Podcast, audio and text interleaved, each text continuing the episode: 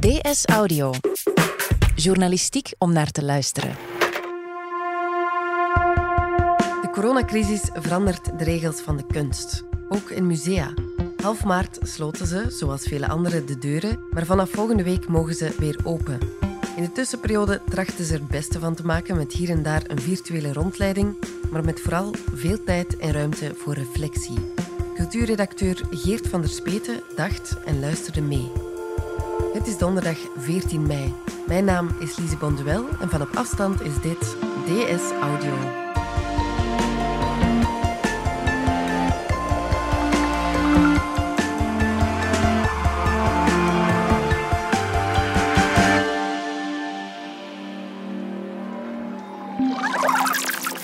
Welkom in het Imaginair Museum. De kunstwerken bestaan wel echt, maar het museum zie je alleen in jouw hoofd.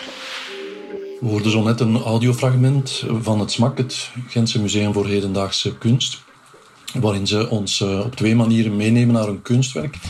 Eerst laten ze de verbeelding aan het werk, laten ze horen ehm, hoe het werk er zou kunnen uitzien en daarna tonen ze een beeld van uh, welk werk het wel degelijk is.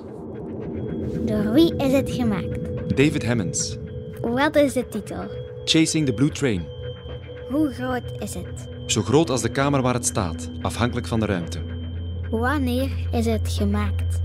1989 tot 1991. Van welk materiaal is het gemaakt? Met pigmentbespoten speelgoedtrein, treinrails, pianovleugels, hout, kolen, radiocassettespeler, muziekcassettes.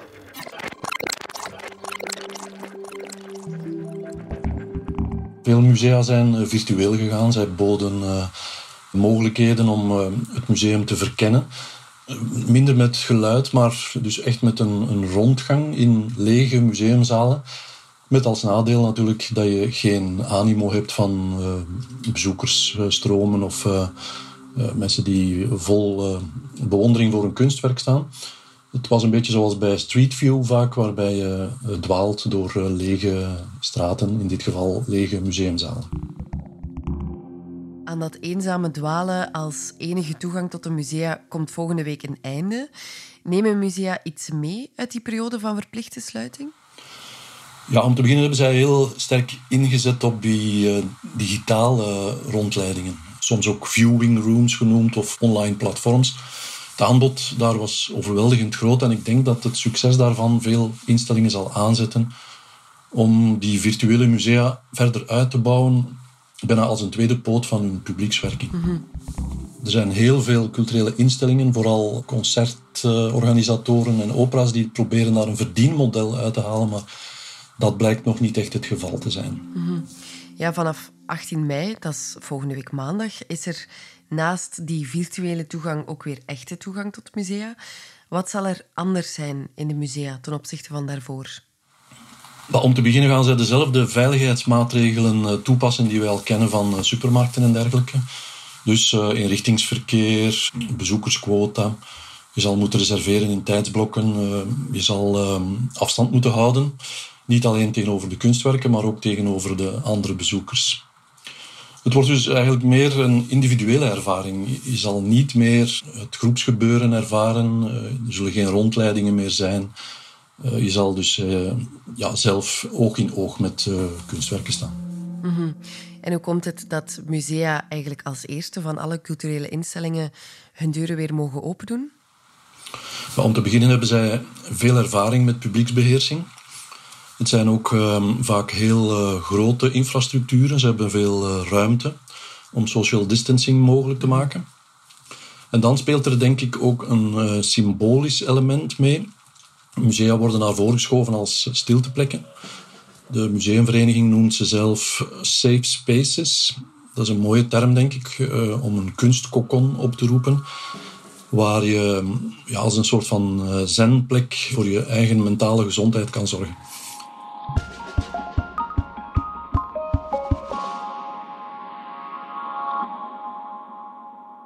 De sluiting van de musea was voor velen een verkenning van digitale mogelijkheden, maar toch ook wel een aanzet voor reflectie. Hè?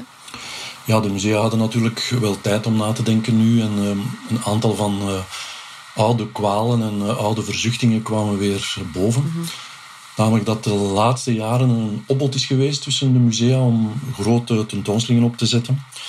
We kregen een soort van inflatie van megatentoonstellingen met lange files en uh, telkens weer verbroken records. Ja.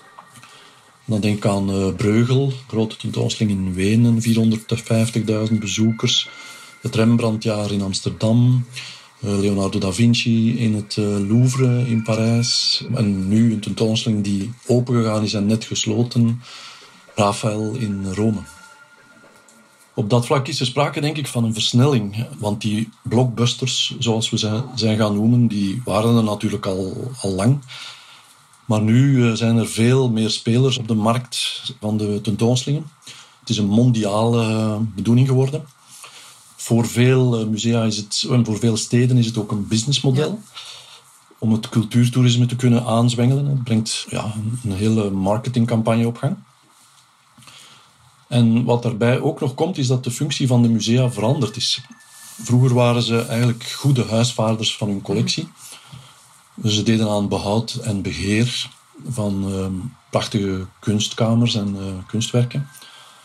Maar nu zijn ze voor een deel entertainmentmachines geworden. Een soort van massamedium dat, uh, zoals Tate Modern dat in Londen doet, diverse formats kan inzetten om het publiek te entertainen. Ja, dus ineens zijn er toch wel heel veel ja, bedenkingen komen bovendrijven van wat er eigenlijk al vrij lang misloopt. Ja, het klopt. Kijk maar naar de Van Eyck tentoonstelling in Gent. Daar was het uh, nog mogelijk om het publiek in goede banen te leiden zonder dat het overliep. Mm. Maar je hebt, uh, we hebben net de Leonardo tentoonstelling daarvoor gehad in het Louvre. En die tentoonstelling haalde een miljoen bezoekers op enkele maanden tijd. En daar was de bezoekersstroom bijna onmogelijk. Ja. Dus het heeft de vraag opgeroepen naar een betere crowd control. Wat daar ook bij speelt is de, de kostprijs van die tentoonstellingen is gigantisch groot geworden. De verzekering, de, de verplaatsingskosten van, van de kunstwerken, de transport.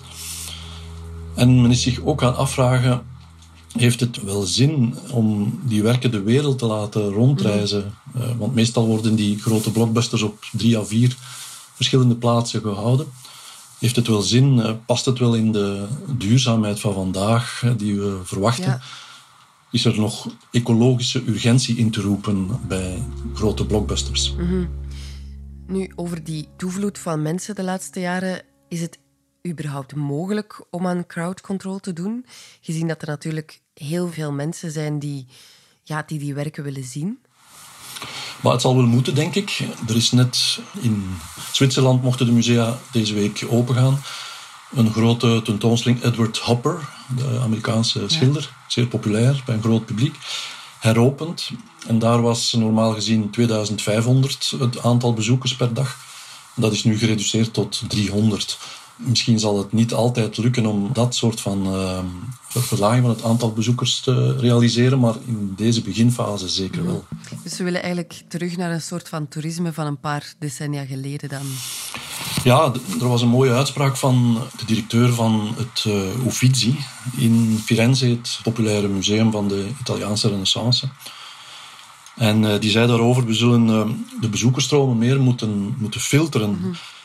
Het zal het tegenovergestelde moeten zijn van hop-on, hop-off, waarbij bezoekers uit de bus stappen, snel binnenkomen, een selfie nemen en, en weer verdwijnen. Ja. Hij rekent ook op de helft van het aantal bezoekers per dag in deze eerste fase.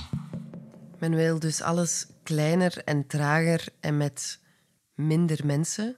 Zitten hier ook valkuilen in voor het publiek? Wordt kunst dan opnieuw iets elitair? Ja, ik denk dat musea heel grote inspanningen gedaan hebben de voorbije jaren um, om um, drempelverlagend te zijn.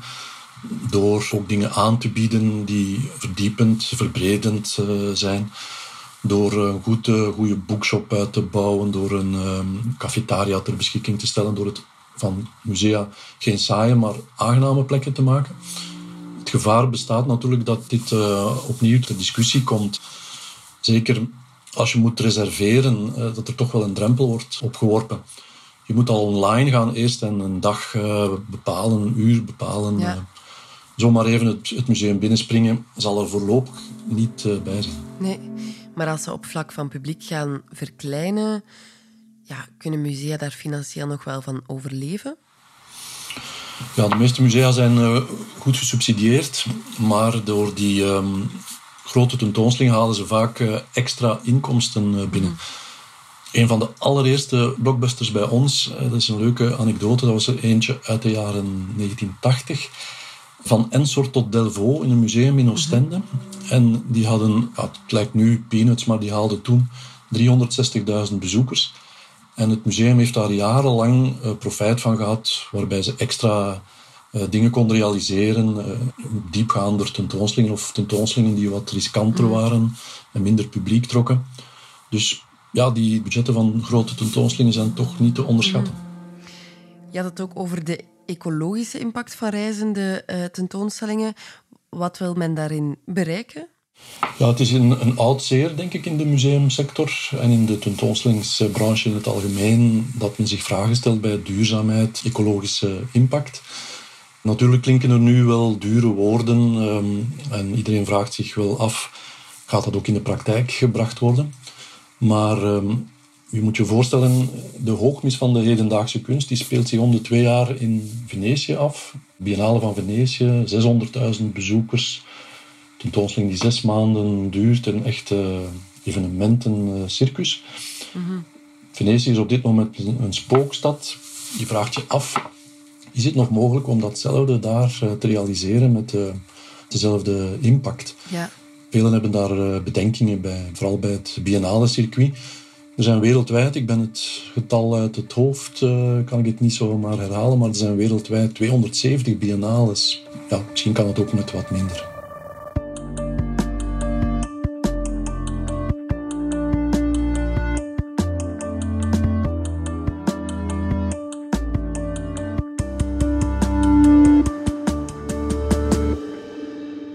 Zijn natuurlijk wel wat klachten en bedenkingen. Hoe ziet de ideale toekomst van musea er dan uit? Wat zijn de mogelijkheden die momenteel op tafel liggen?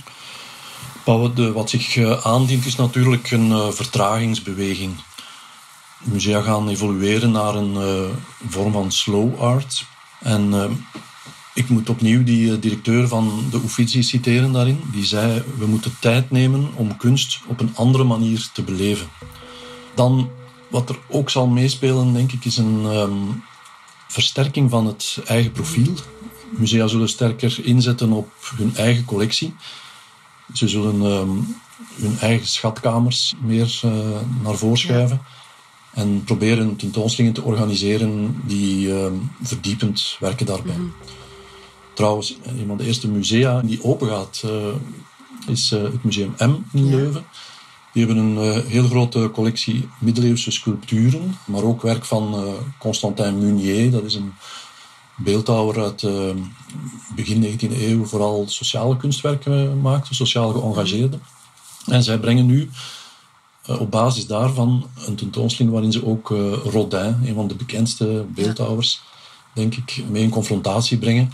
En ook tonen dat er meer affiniteiten zijn tussen Rodin, Meunier en uh, Georges Minne, een andere beeldhouwer, Ja. dan we op het eerste zicht zouden denken. En dat is een, uh, een tentoonstelling die al op de planning stond? Of? Ja, dat is wel zeldzaam, want de meeste musea gaan nu openen met een bestaande tentoonstelling die verlengd is tot minstens de zomermaanden. Ik denk aan Keith Haring bij Beaux-Arts. Die blijft er nog een tijdje staan. Maar zij hadden deze tentoonstelling al opgebouwd vlak voor de lockdown, waarbij de kunstwerken uit Parijs, uh, Brussel al gearriveerd waren. Die was al half geïnstalleerd. Ja. Dus we krijgen nu het, het, voorrecht om een gloednieuwe tentoonstelling te bekijken bij de heropening van de musea. Fijn. Dus die is eigenlijk bevroren tot, uh, tot nu. Precies, ja. En die wordt nu helemaal ontdooid. Laten Ja. we hopen dat, dat die ook het publiek kan ontdooien. Er zijn momenteel dus gelukkig nu wel mogelijkheden uh, om naar die musea te gaan. Maar ik vraag me nog af, hoe duurzaam zijn die momenteel? Zijn die tijdelijk of permanent? Gaat de coronacrisis die musea uiteindelijk veranderen? Ja, ongetwijfeld wel. Zij zullen sterker inzetten op, op duurzaamheid. En um, zij zullen een tentoonstelling niet meer zien als een soort van bijeenbrengen van jachttrofeeën, maar eerder als um, versterking van hun eigen uh, imago, ja. van hun, hun, eigen sterkte. Daar zullen ze volgens mij meer op inzetten. Mm -hmm. Ja, nog vier keer slapen en dan mogen we terug naar uh, de musea. Welk museum wil jij graag als uh, eerste gaan bekijken? Maar er, er, wacht nog een hele reeks van musea, maar een tentoonstelling die ook opengegaan is en de dag zelf al gesloten is. Die is in het Designmuseum in Gent. Ja? En um, die hadden aan jonge designers en kunstenaars gevraagd om uh, aan de slag te gaan met de kleuren van, van eik. Dus daar hebben we toch nog een klein beetje een, uh, een compensatie voor de van opgedoekte van eik tentoonstelling in Gent. Ja, dat is een mooie tip. Bedankt Geert van der Speten. Graag gedaan. Dit was DS Audio. Heb je vragen over corona? Weet dan dat je terecht kunt op de website www.info-coronavirus.be van de federale overheid. Je kunt ook bellen naar het infonummer 0800 14 689. Wil je reageren op deze podcast of wil je een verhaal delen over de impact van corona op jouw leven? Dat kan via dsaudio.standaard.be. In deze aflevering hoorde je Geert van der Speten en mezelf, Lise Bonduel. De redactie gebeurde door Fien Dille en mezelf. De eindredactie door Annelies van der Roost. Fien Dille en Brecht Plasgaard deden de audioproductie. Brecht schreef ook de muziek die je hoorde in deze podcast. Chef audio is Wouter van Driessen. De extra geluidsfragmenten die je hoorde kwamen van Smak in samenwerking met Joris Hessels en Sarah Vertongen. Vond je deze podcast interessant? Weet dan dat je er elke werkdag één kunt beluisteren. Dat kan via de DS Nieuws app of via standaard.be-audio. Je kunt je ook abonneren via iTunes, Spotify of de podcast-app van je keuze. En als je daar dan toch bent, schrijf gerust een review. Zo toon je ook anderen de weg. Morgen zijn we opnieuw.